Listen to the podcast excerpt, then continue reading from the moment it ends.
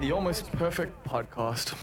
Welcome to the Almost Perfect Podcast, a celebration of fuck ups, failures, and falling flat on your face.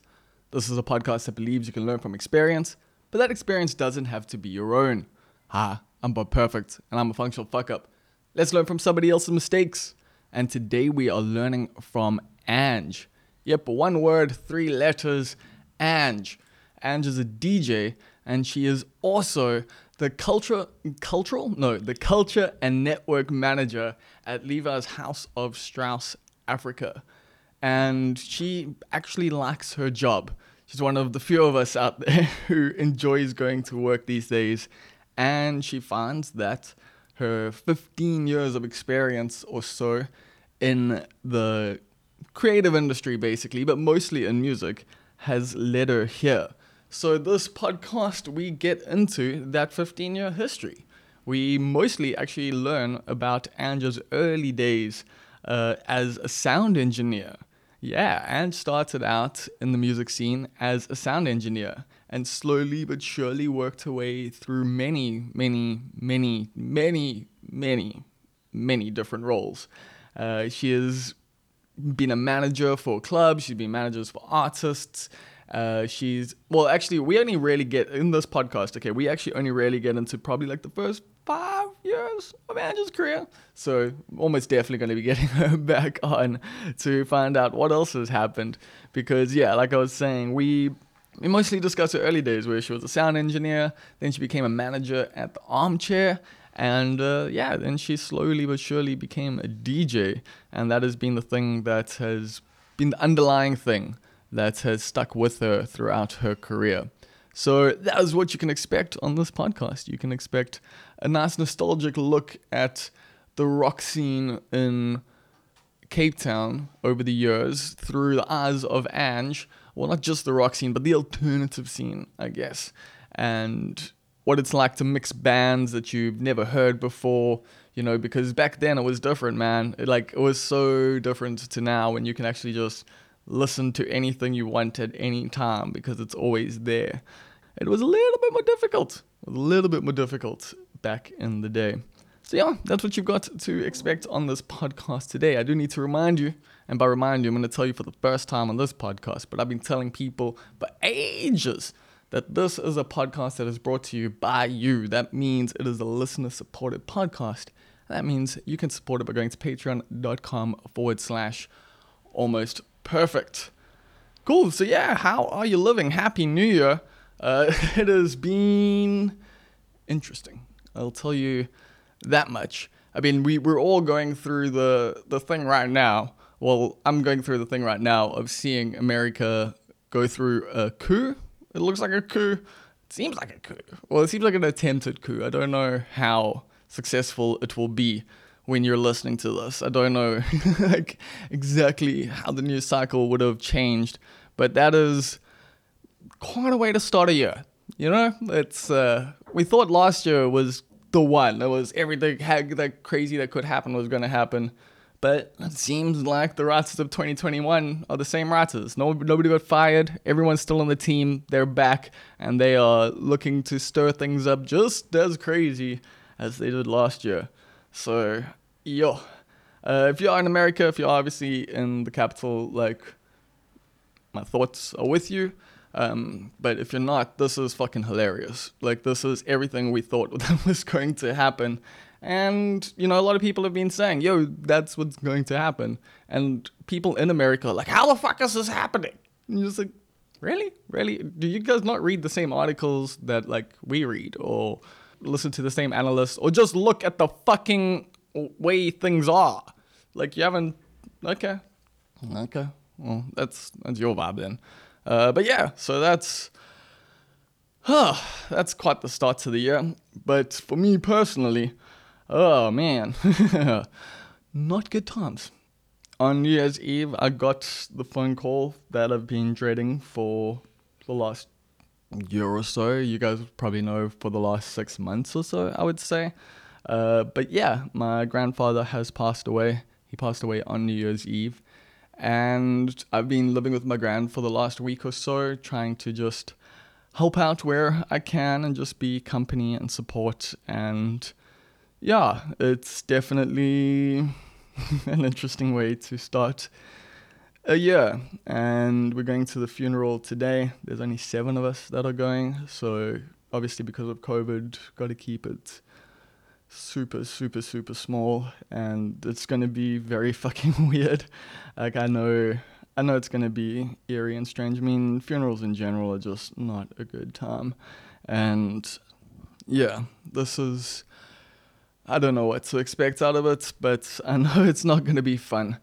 And either way, my goal for the foreseeable future is just to, you know, be a pillar for my gran. Like that is my only real goal for for now for 20 for 2021 I mean, I did write down some other ones last week, but at the moment, that's what I'm focusing on.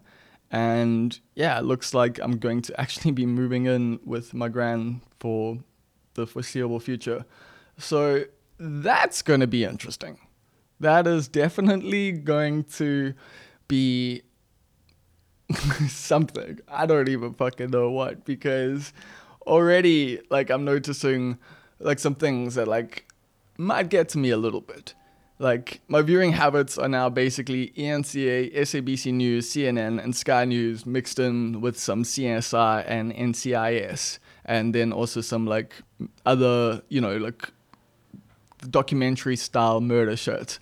So, not really my traditional viewing habits. And obviously, I've got my computer, well, I've got my laptop, so I can just go and watch something else if I want to. But yeah, it's been interesting watching the news with my gran and getting getting her views on things and offering mine back at times and having discussions at times and yeah, it's I'm yeah, like that's the thing. Like I'm interested in seeing I know that this will be a good experience for me, you know, for you know moving in with her even though it's obviously going to disrupt my life and everything like that. I know I'm actually going to get a lot of value getting to spend time with my gran like at this point in our lives when I'm an adult adult and you know she's 80 so yeah we like who knows how much time I have left with her so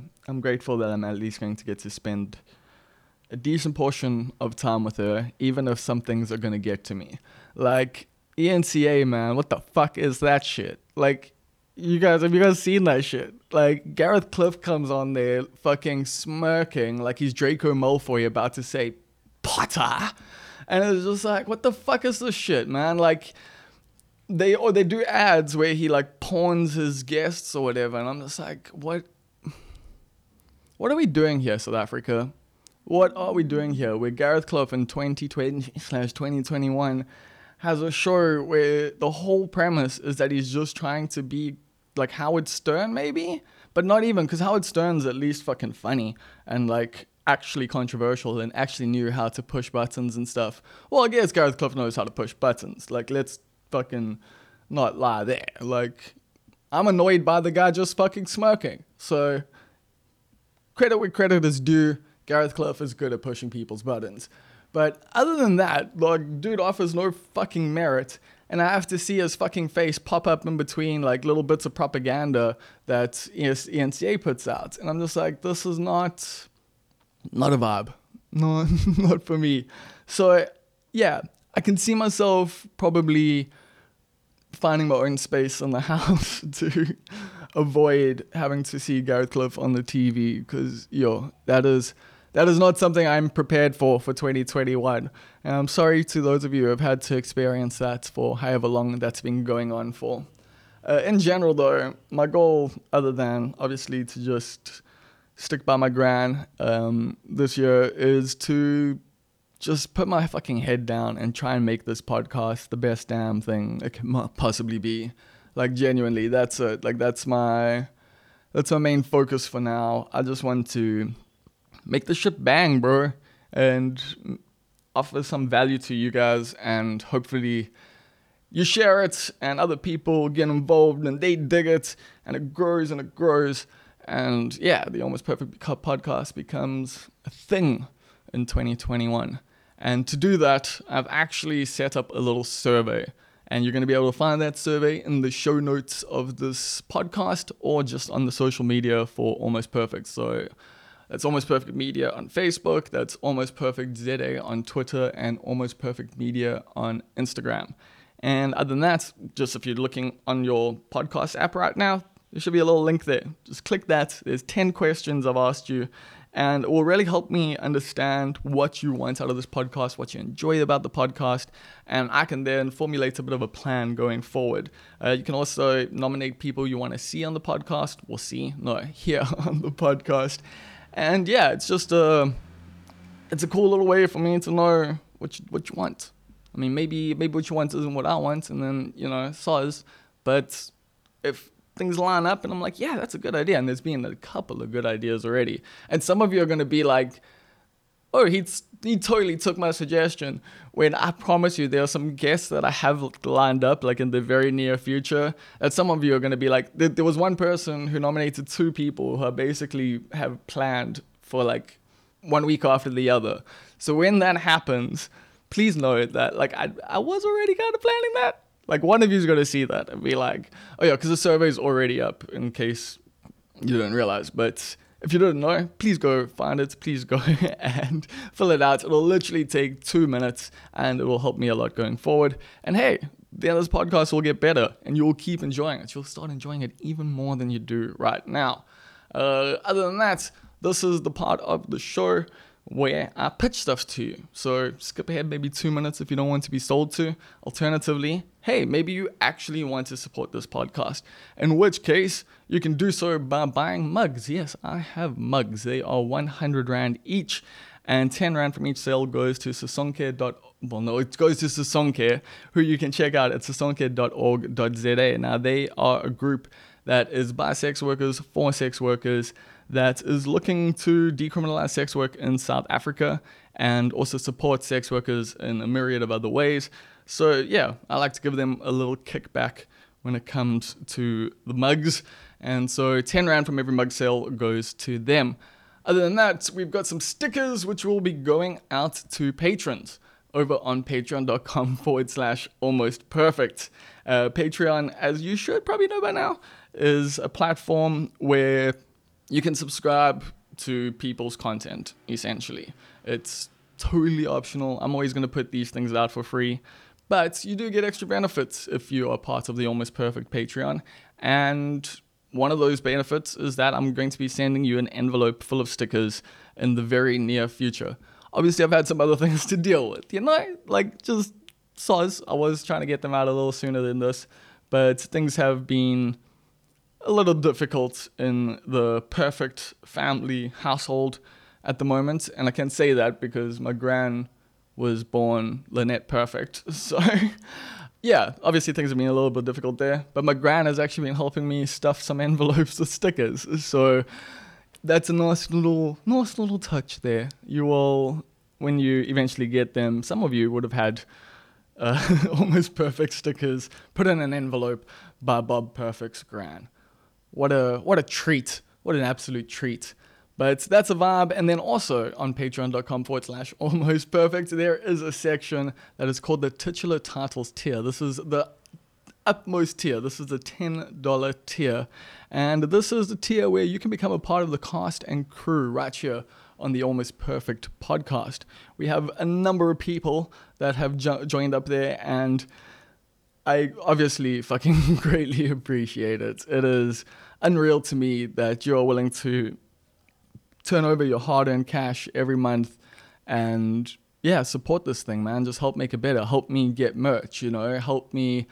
Uh, over the years, it's been, you know, just in- improving the equipment, helping me fix my computer, lots of things. Like the money that I get from the Patreon genuinely goes to this podcast and genuinely goes to making it better. So thank you so fucking much to all of you who have done that. And shout outs to the Chief Sales Officer of Subtle Heresies in the Greater Overberg region. That would be Rousseau. Shout out to King Julian. Shout out to the executive producer, and that is Stephen Olivier. Shout outs to my spiritual advisor, Vishendra Naidu. And shout outs to our resident pantsless weasel, Tyron Love. I really, as I say, thank you just so fucking much for coming on board with the Almost Perfect podcast in, you know, a way that matters. Like, like really matters. Like puts money in my fucking pocket. So thank you so much. And if you don't want to do that or you can't do that, hey man, fuck. Like I lost my job last year. I know a lot of you probably also busy looking for work at the moment. Like I get it, man. like there are other ways that you can do things that can help, though. Obviously, rate, review, and subscribe. If you are on iTunes, especially, please leave a review. It helps so much. Um, rating as well helps a hell of a lot, and just letting the internet know that this is a thing, that people dig it. So if you are people and you dig it and you think this is a thing, please rate and review and subscribe uh, on the podcasting platform of your choice. But in specific, iTunes would help a lot. Cool. Uh, I think that's I think that's everything. I think that's everything I needed to tell you. And if not, well, I'll tell you next week. I am about to head off to my grandfather's funeral, and I hope you have a much better day than I do. Uh, here comes the Almost Perfect podcast with ANG. So, how are you living, ANG? Really, really good at the moment. Yeah, I've been doing a lot of soul searching and purging of toxic people from my life and all of that. So I'm, I'm actually in like a really good space right now, which is refreshing to be able to say. So I'm stoked. Yeah. Yeah, it's a good way to start a year being in new year, new me kind of vibes and just feeling refreshed and feeling just yeah like you've got you back on track i mean i did a little bit of yoga today so i'm feeling a little like cool i'm getting there again i'm getting there again when it comes to like health and mental stuff and all of that. But you're also back at work this week, right? And you're someone who actually likes their job. I am. I love my job because I also am in a a place where I have a job that a lot of people don't even think is like a real job and so it's cool and I get, it's like interesting every single day and so I look forward to going to work which is something I've been like working towards my whole life I take it, yeah, you haven't always had that, have you? I mean, I think there's been elements of like you can really love something that you do, but we all wake up on some days and we're like, oh, I don't really want to go. Like, I, you know, I could easily skip today. How can I think of an excuse to not go in? And I think this is the literally the first time in my life where I don't want any excuses.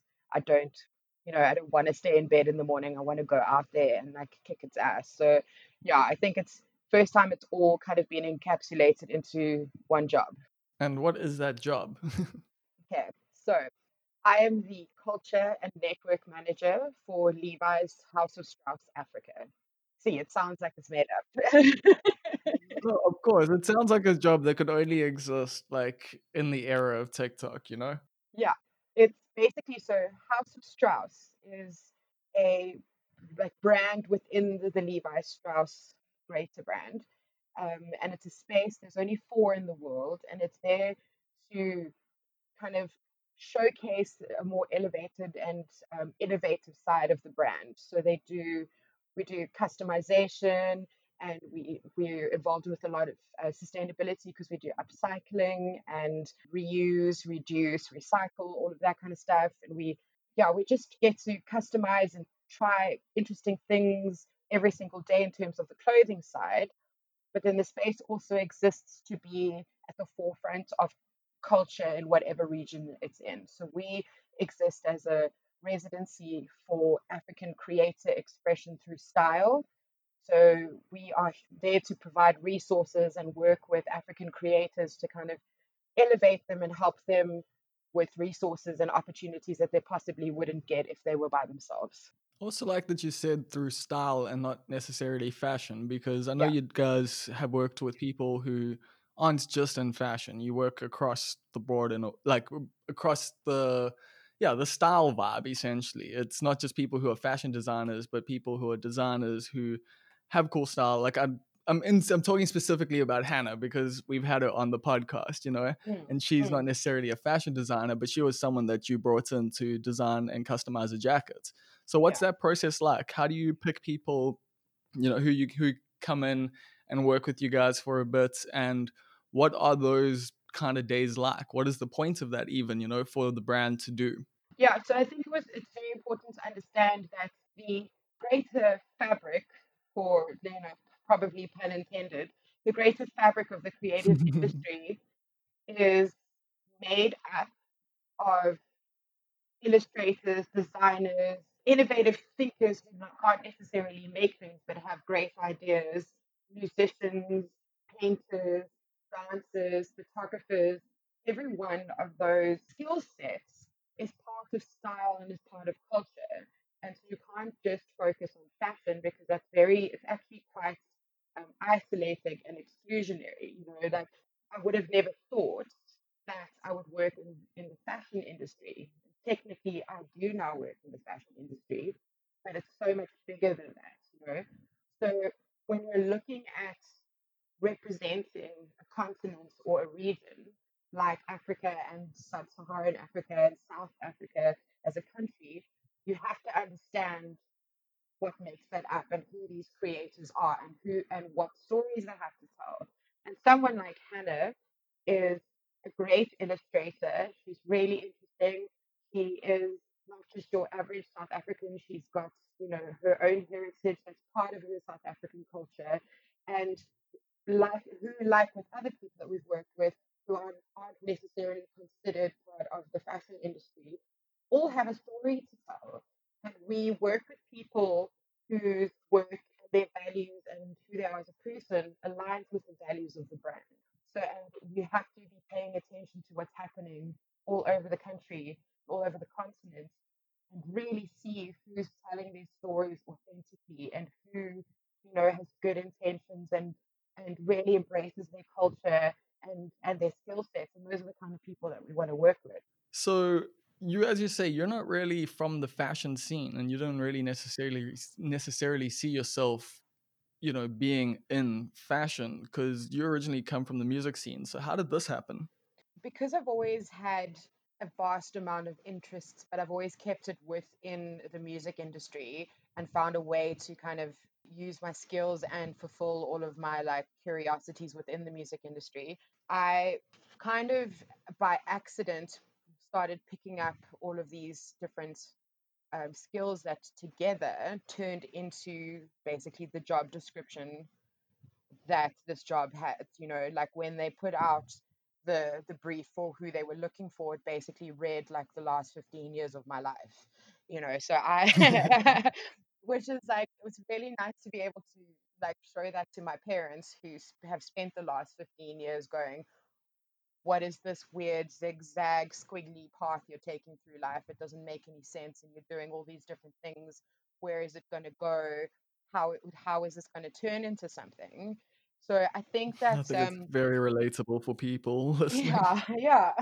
And um, i think like the the it's usually used in a bit of a negative well at these days it's used in a bit of a negative context but it's basically like being a unicorn in whatever role or industry you're in where yeah. it's like it's like uh, someone who can do everything and usually you get like multiple people to do this one thing to get that role fulfilled. So it was kind of like a unicorn position. They were hoping there was someone out in the world who could be able to do all of these things successfully and i'm just very fortunate that i keep good relationships with people whether i'm still working with them or whether i move on i don't really burn bridges um, intentionally at the very least. And because of that, I was in the forefront of someone's mind when this job came around. They were like, I was on that list, which was a great compliment. But that's kind of it was that opportunity where someone saw this and thought of me immediately and put me forward as a suggestion for it. That was like a recognition of all of this work I've done for the last 15 years has literally got me to the point where I'm like fully and perfectly qualified for a job like this. and what are okay? Let's take it back then. What are some of your qualifications? What are what are some of the jobs that you've yeah, done? Because I know. Okay, oh, wait, like I'll, I'll, rattle off the ones that I know about. Like okay. obviously DJ, yeah. manager. Um, you've been I like assume you've been in the festival game, like just in terms of putting them together in some capacity. You've probably been a part of a label at some point, distributing stuff, right? Good, uh, yeah, that's a good, a good and accurate assumption. So yes. Yeah, so like that's the thing. You've kind of just been someone who's been behind the scenes a lot. I know you've been a tour manager for quite a few artists that I love and who we've had on this podcast before. Yeah. So how did yeah, how did you actually let's take it to the beginning. How did you get into the music scene? You know, like we all probably start off listening to terrible stuff, but when Yeah. did your taste start coming in and when did you start going to shows and that sort of thing? Yeah. So yeah, absolutely. It's one of those things where it's like, you know, as early as like five, I was playing my parents' records on the vinyl player on a Sunday. Mhm. You know, the, the minute I was like, I could use the equipment without being helped, then I was allowed to touch it. So it started with my parents' records in the lounge, and then I got my first like radio cassette combo situation. It was pink and white. I was probably about like seven. And then I was like taking my radio apart completely and then putting it back together to see if it still worked, Oh, I've been there. you know, and then doing it and then and like sometimes it doesn't still work. sometimes it doesn't work. You've messed something up, and then you just take take it apart again and put it back together. You know. So there was like this musical interest side, but there was also like this weird, like technical wanting to understand how things work kind of situation. And so when I finished high school, I was on a gap year, and it was actually my dad that was like, he was reading the newspaper and he saw an advert for Cape Audio College for sound engineering. And he came to me and he was like, You really love music. You also like have this interest in like the technical side of it. Why don't you give sound engineering a try? And I was like, Yeah, cool. You know, like just turned 18, didn't give a shit about anything. So I was like, Yeah, okay, I'll like think about it. Went to go check out the school, fell in love. Like I was on the campus for like five minutes and I was like, I have to be here. This is my place, you know? So then I qualified to Hmm. be a sound engineer. So that was how it all started. It was like full on roadie, grafting, hardcore. You know, I mixed live bands. I was like, I was at like Gandalf's mixing metal bands, and I was like, you know, like it feels like I speak about someone else when I when I go this far back. But I was like legitimately standing in a fucking metal club at like three in the morning rolling cables that were like covered in like black label and cigarette stumps and like stuff like that and like living my what I thought was like my best life at the time. I mean, I was probably doing very similar things when I was 18. I'm not Yeah. even saying probably I was. Like I was yeah. definitely helping set up like shows and just learning as much as I could about how everything worked, never knowing exactly which direction I was going like in everything, but just always like being willing to like lend a helping hand no matter what kind of like show it was as well. And like for me that was one of the coolest things is just you get to when you get to see a show from a sound booth not like that i've done sound or anything but when you put gigs together that's usually where you'll end up standing Exactly. it does give you like such a cool perspective on like everything that's happening so i assume when you're young and you're doing sound what's like what's going through your mind whilst you're busy mixing bands and you're busy seeing all this chaos around you Well, like up until this point, like I hadn't done anything very interesting with my life. You know, I didn't party when I was in high school. Like um, my I have very very strict parents, particularly my father. So like I wasn't even allowed to go to rage because I was only 17 and I was like not allowed to go to parties and shit like that. I like bust out into the real world like head first, high speed. There must be something more than this kind of thing, you know? yeah doing like the most punk badass thing I thought like existed in the world, which is like mixing live bands. Doesn't matter if we were in like a little hole or if we were like on a big stage, whatever it was. Like being able to do that, I was like, it doesn't get better than this, you know. Also, because I started working with bands who I would used to listen to when I was in high school, and that blew my mind because I used to collect the SL magazine like selection CDs. I still have like pretty much all of them, you know. same So like that was like my introduction into South African music. And then all of a sudden I was playing I was doing shows with like bands who uh, who hired me to go with them to their shows. I'd be like engineering on the same lineup as like bands I'd been listening to for like the past three years. And it was like mind blowing. It was crazy because I was like, how did this fucking dork all of a sudden become so cool? Like, how did she end up here? You know? It was also just such an interesting time because back then, more than now, even back then, it was like I was like the only, literally the only woman doing this. And I was amongst all of these dudes. So it's like, arriving at a show with the band and they immediately think that I'm like the bass guitarist girlfriend or something, you know, and having to like, but then being able to step up and do like a perfect sound check and just be like, what, what, yeah, that was it. And for me, it was like that's kind of how everything was just exciting all the time and it was so fun to be able to do and it. the thing is, at the end of the day, all a band really cares about or should care about is if they sound good. Exactly. Like I know, even to this day, like I've, I mean, I've know a few women sound engineers, but not many at all. And at the end of the day, you get hired if you're good. Like mm. that's just well, I mean, you don't always get hired if you're good. That's a lie. Let's be honest. There's lots of people who get hired because people know people, but a lot, lot, like a lot of the time, you know, people want their shows to sound good. So you need to make sure your mix is good. But how do you, when you're mixing different kinds of, you know, genres together, mm-hmm. how do you do that? So for me, uh, like it's weird because like anytime you learn some something that is based on like a lot of like technical stuff, it's got a lot to do with what your musical influences are. Like someone who only listens to hip hop sure. and went to college with me is like really good at doing like recording rappers and, and doing that kind of stuff because that's what they focused on. But like from a young age I kind of I listened to so many different kinds of genres of music and styles and old stuff and new stuff. Well, those SLCDs will do that for you. Exactly, yeah. um, and so it's about understanding how the band is supposed to sound, and that's punk snares sound very different to metal snares, and like, or if it's like a exactly, middle, you know, that kind of stuff. So it's like understanding the technical side of it means makes you a good engineer because you know how to like like EQ things and change things and how to mix things and like there's certain bands where like the bass line needs to be like really like in the front and like crisp and like a lot of it must be sharper on the top end and not like rumbly and like melting into things and also like understanding that when there's more people in the space a lot of bass gets absorbed so then you have to kind, you know that yeah. kind of stuff so it's just if you embrace like the fact that the technical stuff is there for a reason and exists, the science behind it will always be applied no matter what. And then you also know what all of these different genres should sound like. That's kind of how I put the two together. I was gonna say, what about when you come across a band with a sound that you're not too familiar with? Like you, you're not too certain. Then do you guys just talk it out? Is yeah. it like a what do you need? You know, what what are you looking for here?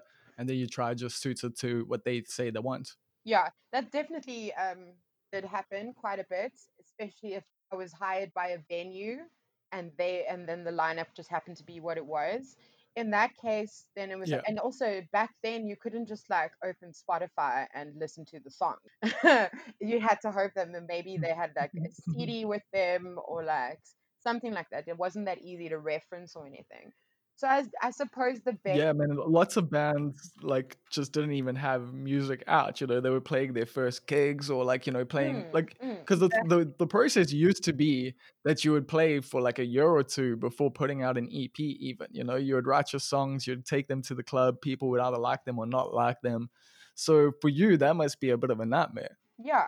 So I think it just like so your best case scenario there is to have a conversation with the band and hope that they're really nice about it and explain like maybe give you like a comparative reference of a certain kind of band or a certain kind of bass guitarist or drummer so that you can kind of get a, an idea of what it is and the other way is to just EQ, EQ the yeah, like I really want that snare on Saint Anger. Yeah, yeah, yeah. Or and the other way is just for them to plug in and play and you EQ and you mess around until they go, oh, this is what we're supposed to sound like. Okay. Yeah. Just trial and error. trial and error, you know, and it was like I did it for I did live sound nonstop for two years. And my first year I was doing um like on average about four shows a week. They weren't all like big band stuff. Some of it was like simple acoustic things. But for the first year out of college, I was doing like four shows a week. Um, and I also, you know, where you actually, Damn. I used to do an open mic. That that teaches you a lot. That's what it was. I just remembered. We used to, we used to do an open mic Oh night. lord. Yeah. Please tell me just like a story of a horrible, horrible sound check from an open mic night. Or just a horrible sound experience with an artist. Because I I I've been to some open mic nights and I've seen some egos.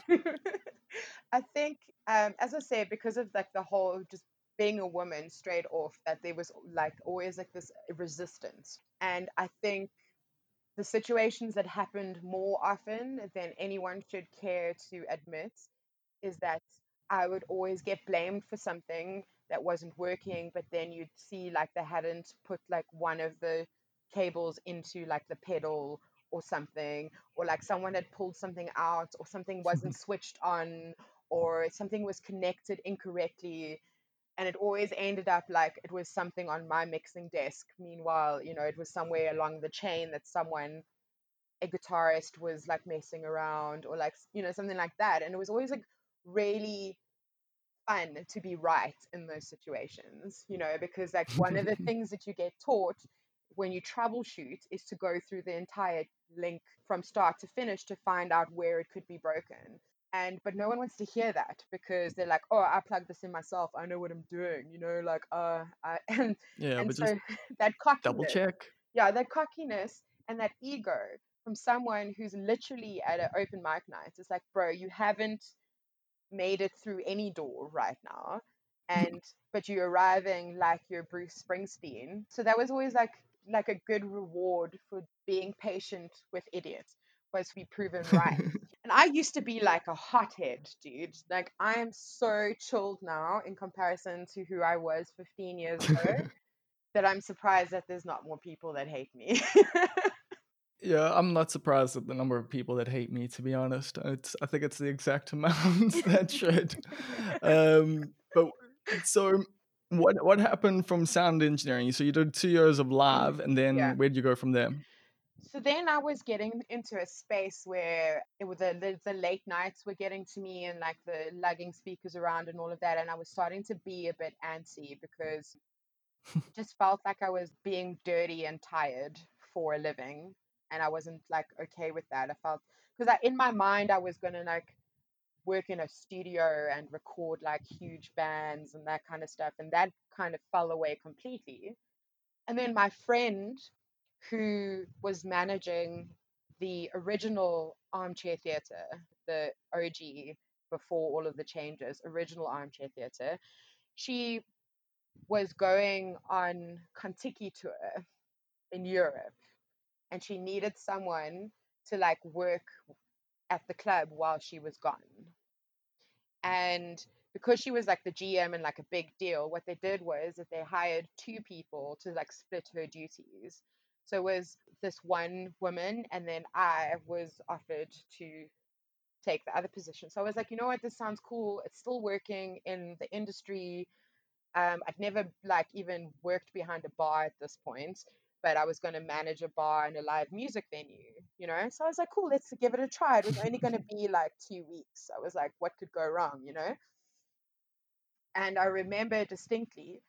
So we go go through all the training, cash ups, all of that. I meet the whole team, chilled, and we were like, the armchair was like a 300 pe- person venue that would squeeze like 500 people in because there were no rules back then. We didn't even have a bouncer. We had a doorman, you know. I know venues quite like that. Yes. yeah, yeah. I mean, we've all eh, we all know venues like that. And so all of a sudden, I was a night. I was a club manager, a venue manager, basically. And yeah, so like the two went, two weeks went really well, but like it was literally like getting thrown into the deep end, hardcore. Because the first night that I worked was Goldfish and Tate.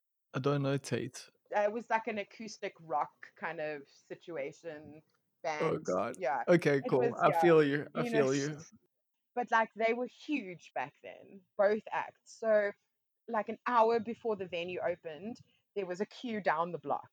My first night, and I am like shitting bricks at this point because I'm like, cool. I thought it would be like ease into it. Clearly not.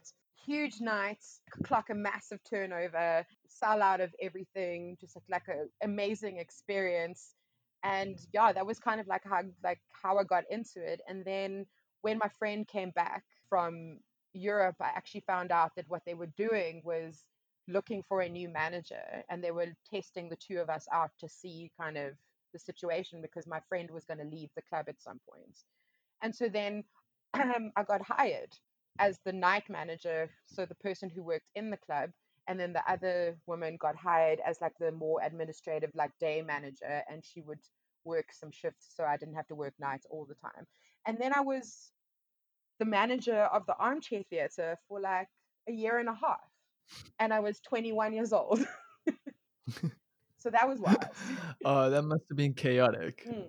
And that is the place. That is the place where I have all the stories from. And that is the place where I've met a lot of the people in the music industry that I have known for the longest time. I met while I was running that place. You made like connections there whilst just essentially jolling and having the best time of your life that you didn't know would carry on for the next decade at least. Oh, yeah. I had no idea. I had no idea. It's fascinating because if I'd known, like, if I was more like self aware in the moment, I probably would have like written down some of the things that happened or like found some way to immortalize that because it was before social media the way it is now specifically Yeah. you know? I didn't get facebook for the first three years that it existed because i was like this is not a thing. This is dumb. You know? Like i was one of Were you those on people. I was on myspace yes i was on myspace Yeah, so I same. yeah and so I was my I was like I was on MySpace and I was like Facebook isn't going to be a thing. That's just for, you know, like preppy college like kids in America. yeah And yeah, now we see see where that went. now who's the fool and um so i had to get facebook for the club because we started making like event pages and shit like that and i had to have access to that so that's why i got facebook but we didn't have there wasn't like instagram and all of that so we didn't have the, a way to capture all of these stories and like archive things and look back on it you know and but it was nice because we were living completely in the moment every single day. A lot of it was hazy but we were always in the moment and you know and i mean things like have the story about like waddy jones you know like lo- long before Die Antwoord like did a show with us at the club and like at the end of the night i have like this beautiful memory of him coming into my office and we were counting the door money. And he just sat down like in the corner squeezed between me and the safe and like on the floor while i was counting the money just like telling me stories. And it was like three o'clock in the morning just like shooting the breeze like chatting shit you know?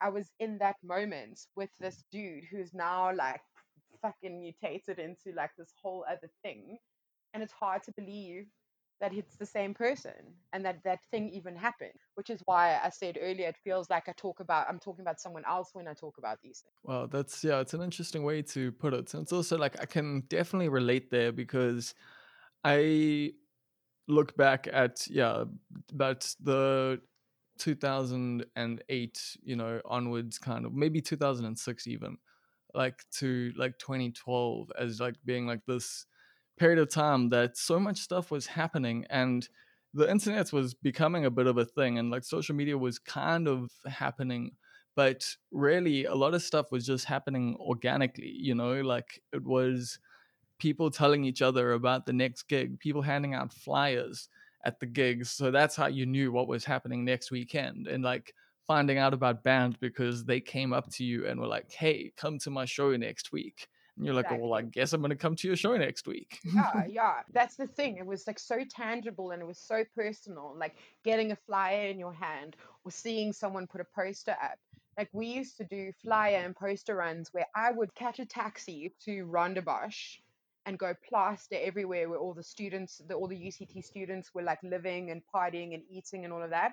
And then I would walk from Rondebosch all the way back to OBS and like stick flyers in post mm. boxes and like put posters on bus stops and like just flyer and poster bomb any surface. And no one like stopped me. And I would spend an entire day by myself with my backpack and all of this shit just doing this. And that was like how we promoted our shows and our parties. Yep, I've been there. I've done exactly what you're describing, literally. Like just walking around with a backpack full of flyers and just getting them out there.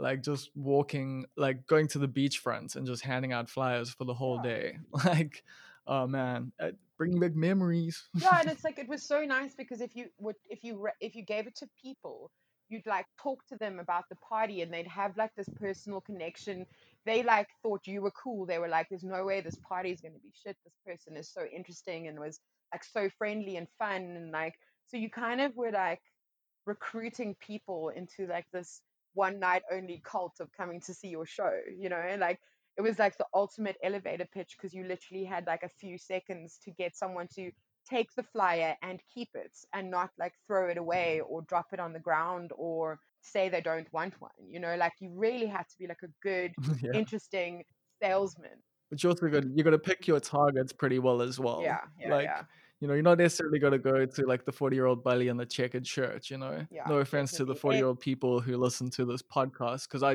put out a survey and I now know that there are quite a few of them. So shout outs to you guys, to the geriatric crew. Appreciate Nice. your support. nice anyway, so from armchair, well the armchair what happened at armchair is that's where the djing started so it was kind of like a crossover because okay. yeah What what made you start DJing? I used to make the playlists for the nights, well, for between the bands and all that kind of stuff, because like not every night had a DJ playing. So I used to make playlists for that, and we also used to do movie nights and comedy nights. So we would need um like music playing in the back. So I would just like burn CDs. Shout out to all my Gen Zs listening. I burn CDs. And we had one of those I've still got a giant case full of them. yeah.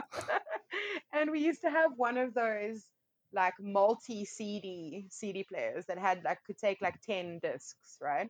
Oh, yeah, yeah. Yeah, like the high end club system.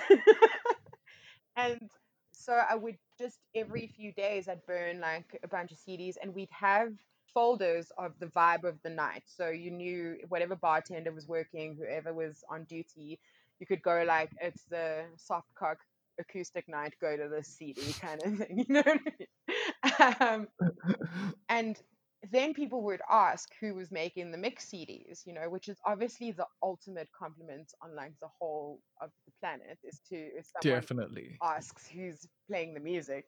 And I remember it quite distinctly. The first time I saw properly in person what DJs can do and like the power of that was just we had like this dance party night and a bunch of people came in to play and there was this one guy I can't even I can't remember his name now I'm so sorry but it's been a long time but he just he played like t- like a too many DJs style vibe you know like Okay. Jumping around genres and just like making it fun and all of that. And I was like, wow, this dude gets paid to play the kind of music that I make playlists of. I see some sort of like loophole here for me. I see like a jump into the future. And so, because I ran the club, I had access to the DJ gear. So then I just started practicing and like messing around, um, getting good. And then I showed my boss, the owner of the club, that I could DJ. And I said to him, please, can you let me actually play at one of the shows? I was like, I don't want any money. I just want to like show you that I can do it. And but and he was like, oh, I don't know, like we got people, and, I- and I was like, cool. What I'm gonna do is I'm gonna negotiate my way around this, which is I'm going to play a 100% South African music set at the Fok of Polisikar acoustic show so that it's like full South African pride. Let's do it. No one else that we hire can do that. That was my loophole. And he's like, you know what? I'm going to let you do it. just because I want to see it. I don't think you can do that because at the, uh, back then, like you couldn't get as much South African music as you can now, so it was a lot harder. But I had my Yeah. SLC collection. share hard drives. I had my SLC collection, so I was like, "This is going to be I'm not even gonna lie to you. I have busted out the SLCD collection when I've DJ'd, like 100%. Like there, there are some, there are some hidden gems that people just can't find anywhere else. Like that's what I loved about it back in the day. Like with ma- making your own mix CDs, but also yeah, with finding different mixes. Like just even like the African dope mixes, you know, the Blunt magazine mixes. Although those weren't necessarily as good, or like I guess the quality of the music on them wasn't as good enough to like really be able to DJ with.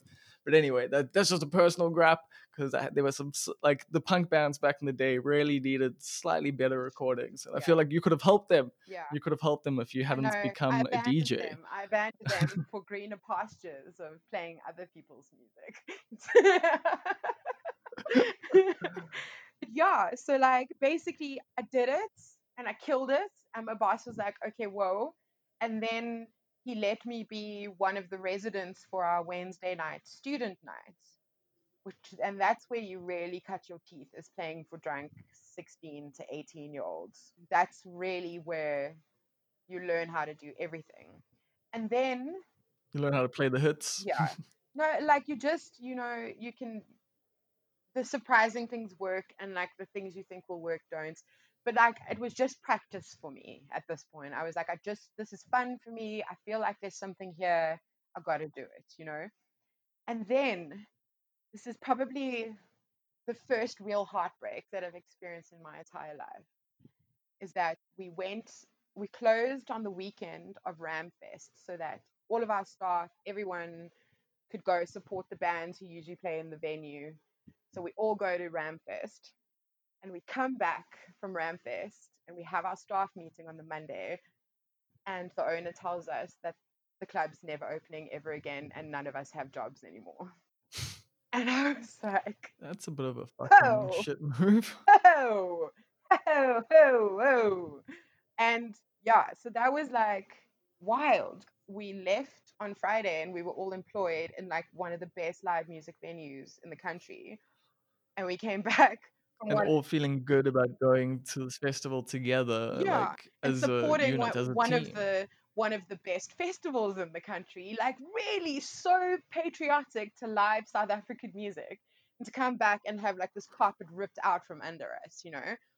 because what we weren't told was like how in like how badly the club was doing financially and that it couldn't stay open which is just like so sad but then as we did It is. It's just, it's just like a little bit of honesty sooner might have helped. But I don't know. I don't know how you approach those kind of situations anyway. it was it was a coward. you got to do right by your staff. But Yeah. sheesh. it was a cowardly move um, and i can say this openly because i said this very drunkly to him one to the owner one night many years later when i was still very angry with him because that's how i used to deal with my emotions get drunk and then shout at someone about something. But then it was like a, a bubble burst because none of us knew what to do. And it was the first time that i that i had to like consider my parents motivation for me to get like a real job because i was screwed. Because i literally like no retrenchment package just sorry the place is closed. You have to find another job. But at the same time that this was happening it was the beginning of the assembly the assembly had just opened or was just opening in that same year right and so that's a little piece of information we can keep in the back of our minds for now while I tell the rest of this. So then I went and got a real job, like a whole ass office job, right? It was the first job interview that I, the first job interview I'd ever been to.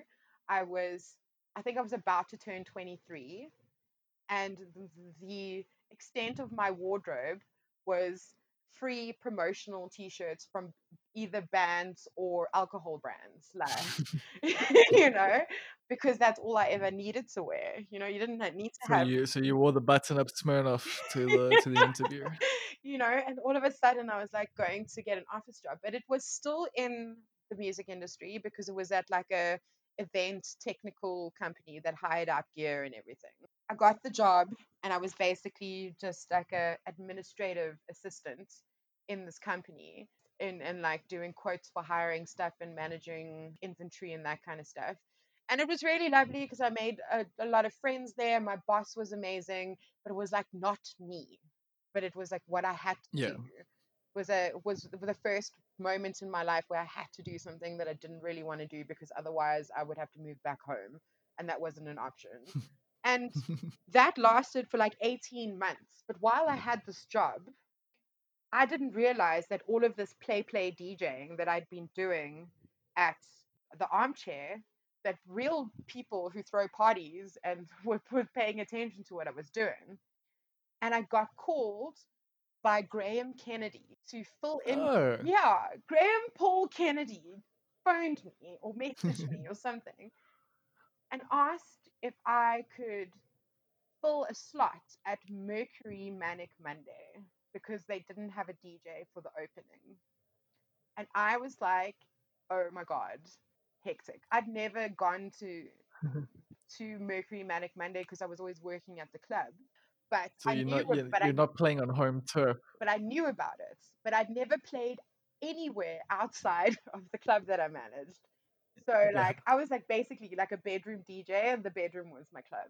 And that was But that's you know that's a pretty good place to get some practice. Yeah, yeah, like, yeah. You know, that was really terrifying to me, but I did it because I was like, fuck it. Like this looks like I'm gonna be a real DJ.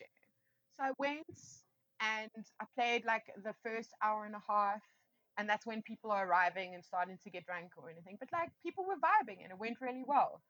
And then I think he asked me to fill in like a few more times and then I got offered then I got offered the residency. I got offered to be one of the residents. And that's how I became the resident DJ. that quickly, damn. Yeah. Well, I'm very good, apparently. it's taken me 15 years to be able to say that without like wanting to vomit afterwards. But clearly, I was a lot better than I realized, is what I'm trying to say. Yeah, exactly. That's what I was gonna say. Like, if other people are putting you on, that uh, clearly means that you're doing something right. Yeah. So you now become a resident DJ. DJing's your life. Yeah. What's what's the next stage?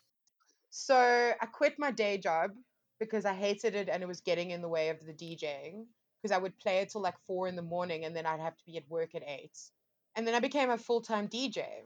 And after the Mercury residency got me, gave me enough balls to approach the assembly to try and start playing there because at this point they were like f- going full swing, but there wasn't like an easy way in. And this is a lesson in perseverance.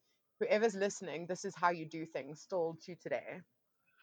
My very good friend Angelo was the sound engineer for Fokov Polisikar. And Funko Cartel and A King were doing a show at the assembly, and I wanted to DJ at the assembly. Because on the band nights, up until this point, they just played music off an iPod. They didn't have DJs playing before, between, and after the bands. So I mm-hmm. recognized a gap and I also used my personal connection as an advantage. So, so Angelo was on tour with Fokof, and I messaged him and I was like, please ask the band if I can DJ at this show. And obviously, this was a weird request because DJs weren't really playing at band shows at this point. It wasn't like a common thing. And so he spoke to the band, and they were like, cool, they want to know what kind of music you're going to play. So, because you can't make playlists, there wasn't streaming services or anything, I wrote a whole list. I just wrote the song names of the kind of music I would play at the show. And I sent it to him, and the band was like, cool. They, we don't know that she's actually going to do this, but this is an impressive list of songs. Let's let her do it. And I offered, this was the bad thing, but it turned out good in the end. I offered to play for free. That's how badly I wanted the opportunity. I mean, that's what many people do, and you know what? It works. Like it often does. If you like, it's different when you offer to play for free versus people asking you to play for free. That's true. That's true. And I only did it once, and just to get in. So then we the show comes I've played around. for free a million times. Yeah. So the show comes around. It's my like first time I get to play at the assembly. I meet Blaze that night. I play before, between, and after the bands. After the bands, there's like a dance floor, and everyone's having a good time.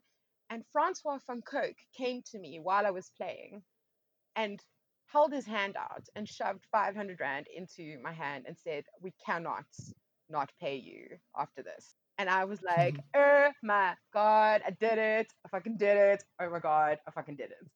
And then after that set at the end of the night, Blaze came to me and was like, Who are you? What is this? We want you to play at the assembly. And that's how I kind of it, unintentionally became like the resident for band nights at the assembly. And in the height of that, I was playing twice a week at the assembly sometimes, and every Monday night at Mercury.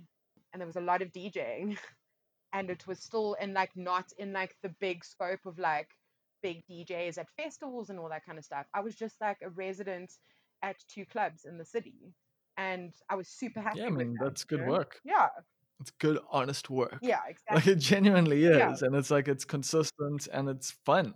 Like you get to set the tone, you get to set the vibe for the party. Like it's you know an honor to be like a resident DJ and a good resident DJ.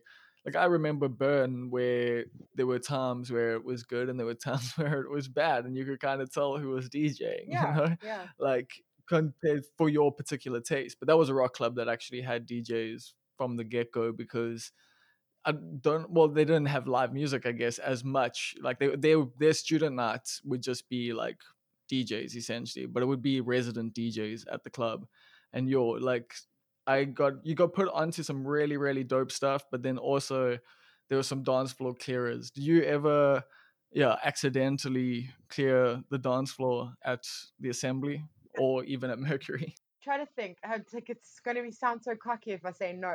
I've definitely. it's like never. I'm. um, I would say that I've definitely played songs bad enough to make a lot of people leave, but I've never cleared the dance floor entirely. And I've done like a, a quick like rewind out and bring in something that I know will make people happy. Oh, is that is that the trick? Yeah, Eh? yeah. Don't don't don't train records to the point where like if you see it's not working, just dip out, play something else. Swallow your ego, admit that you were wrong, play another song, make people happy. Like in that situation, it just gets more and more awkward. And then everyone's staring at you and everyone's mad. And you never want to be that person. that is great advice. I've definitely been the person people are staring at and just being like, "What is this? Why are you playing this song right now?" I've I have been there a few times, Yeah. but I suppose th- there's a reason why you you you went on to become a successful DJ and I did not. I think it also depends where you are. Like, if it's just if you just have bad luck and they're shit people, then play your song. But if you made a mistake and you know that you've made a mistake, you just gotta let it go and like swallow your pride and go. Because essentially, you're there to have fun. That's why you're there. You're there to have fun, and if you're having fun, the people there will have fun. And I cannot imagine that it's still fun for you if everyone's walked away and you're like sweating and your your heart is racing. That doesn't sound fun to me. Just choose another song that will be fun for everybody. Uh, that is some great advice for up and coming DJs. Mm. Just if it's not working, just choose a different song. And there's probably some relationship advice there as well, just some advice on a on a more, on a larger level. I think so, yeah. I think my success is boiled down to the fact that I've never treated DJing as a job. Okay, that's interesting. Yeah. I've always understood that it's this beautiful career that you can have, but I've never treated it like with an attitude of like a nine to five, where like I've put the pressure on it to be to deliver all of these things. I'm like, I get to party for a living. I get to make people happy while I'm happy too. And I get to play music all the time. Why would I do that begrudgingly? You know, why would I put some sort of pressure on that that shouldn't be on it?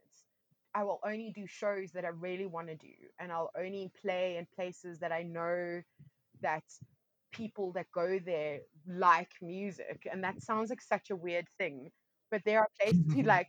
What do you mean people would go to a party and they don't like music? That is like a real thing. and then they make it Yeah, I've been fault. to quite you a few of those events, Yeah. like a Milky Chance event, you know, mm. Like that kind of vibe. that kind of vibe. exactly. And so that attitude is kind of has got got me through like the most difficult time. And I think that's really where my longevity came from is like just making it fun all the time and not doing it if it's not going to be fun. And so from then, DJing's just been a part of your life. Like it's just been this career that you've always had alongside other things that you've done. Yes. Yes. And I think that's what's quite interesting about it is like I'm career DJ because I have kept my career going for 15 years, but I'm not like it's not the only thing that I am, and it's not the only thing that I've I've done, and that's also why I why I do so many other things is to to maintain that purity and that of the fun of DJing, and because I, I'm like Yeah. I have so many interests. I'm pretty sure that that there was some sort of like undiagnosed ADHD or something like that because I want to do so many things all the time because that's how I, I deem my life interesting is to always have like if I'm if if I'm tired of doing this and there's like 10 other things that I can do and I'm never bored. But Yeah. yeah, DJing has I relate fully. Yeah, it's always been there. I think the aside from 2020, the longest break that I've taken from DJing in 15 years is like three months. And I only did that because I was playing too much and it was starting to not be fun and I wanted to miss it. So then I basically just went on a hiatus. And after about three months, I was like, I really miss it. And then I came back again. Yeah, I had that with stand up comedy, although it was for longer than three months. It was probably like a year, year and a half, where I was just like, I'm I'm cool. Like this is too much for me. I'm not enjoying this. And then I got asked like I was in Joburg for a conference that I was a panelist on and someone Simmi actually I think Simmi Areff asked me if I wanted to come do five minutes at Kitchener's and I was like you know what hell yeah I want to do five minutes at Kitchener's and from there I was just like cool um I love this this is everything I need again but sometimes you really need that break like to just reset things but how are you feeling now with the pandemic are you itching to get back on the decks or has it made you go i'm cool with the way things are Yeah, so I haven't played a real, like, proper show since March 2020. Not, I like, I've turned down about 20 shows after, like, the lockdown eased and everything. I've definitely said no to at least 20 shows. I just, I'm not comfortable in at this time doing shows where I know that I'm promoting behavior that could lead to people getting sick. I've had, Yeah. had this conversation a lot of times because obviously, super spreader, play grave level stuff, we all get to be angry at that. But I also equated it to the fact that I'm fortunate enough to be in a position where I have an income and I have a job and I, so I have some security. So if there are shows that are available, I'd rather DJs who who rely on the money just from DJing let them do those shows rather than me just getting priority on those shows because of what level I am in my career and my reputation and my connections, you know. And so that was kind of my approach. It's like I won't don't want to be I don't want to be on the wrong side of history. I don't want to be responsible for someone getting sick and inadvertently making someone else sick who then dies. That's not the right side of history for me. I can wait, I can take a break. but in terms of getting back into it how are you feeling about that have you been itching like you know how's how's the break been like how's it made you feel about djing I get sad that I that I can't DJ because I love it so much. But I'm also know that I've had such an amazing career and so many years of like fun parties and I've played every major festival in the country that it would it's like I get mad at myself for being so selfish because the world's in like this hectic place. So I would I will jump into playing as soon as there's a vaccine readily available and we know that people have a chance to be more safe, then I will start playing again. So I'm ready. Like if that call comes tomorrow and the whole world is cured, like I'm ready to go. But I'm also more than happy to wait until it is the right time and hope that people still have you been worried that it'll affect your bookings No, because a struggle for relevance is not a real thing when you've when you've established your reputation and people like you for a very particular reason. I was I used to be worried about that when I was young. Like the first time I took a break, I was like, no one's gonna care who I am in three months' time. But I have two online radio shows. I still work in the industry. People are asking me for help and advice all the time. I'm constantly involved in things. I make playlists. I share music all the time. I'm still part of this. It's not like I've moved to the middle of nowhere and have no internet and people will forget about me. I'm just I'm playing a different role within the space of who ANG is right now. And I get to kind of invest and I get to pay attention to what's happening a lot more and like listen to people and offer advice and and be mentored and be a mentor for people. And I think that, that I wouldn't have the time to do that and I wouldn't be able to be as invested if I was still playing a couple of shows a week every single week. So I think, it, yeah, I don't, I'm not worried about people caring who I am in six months times, a year time, because if it gets to a point where they don't care who I am and no one wants to book me, then I've got um, all these other amazing things in my life. I'll just be like, cool, I inadvertently got thrown into retirement and I can come, make five comebacks like the Springbok Nude Girls and it'll be fine. I have not made any announcements saying that I'm not a DJ anymore. I will I will DJ until my ears stop working. You know, that's kind of that's it.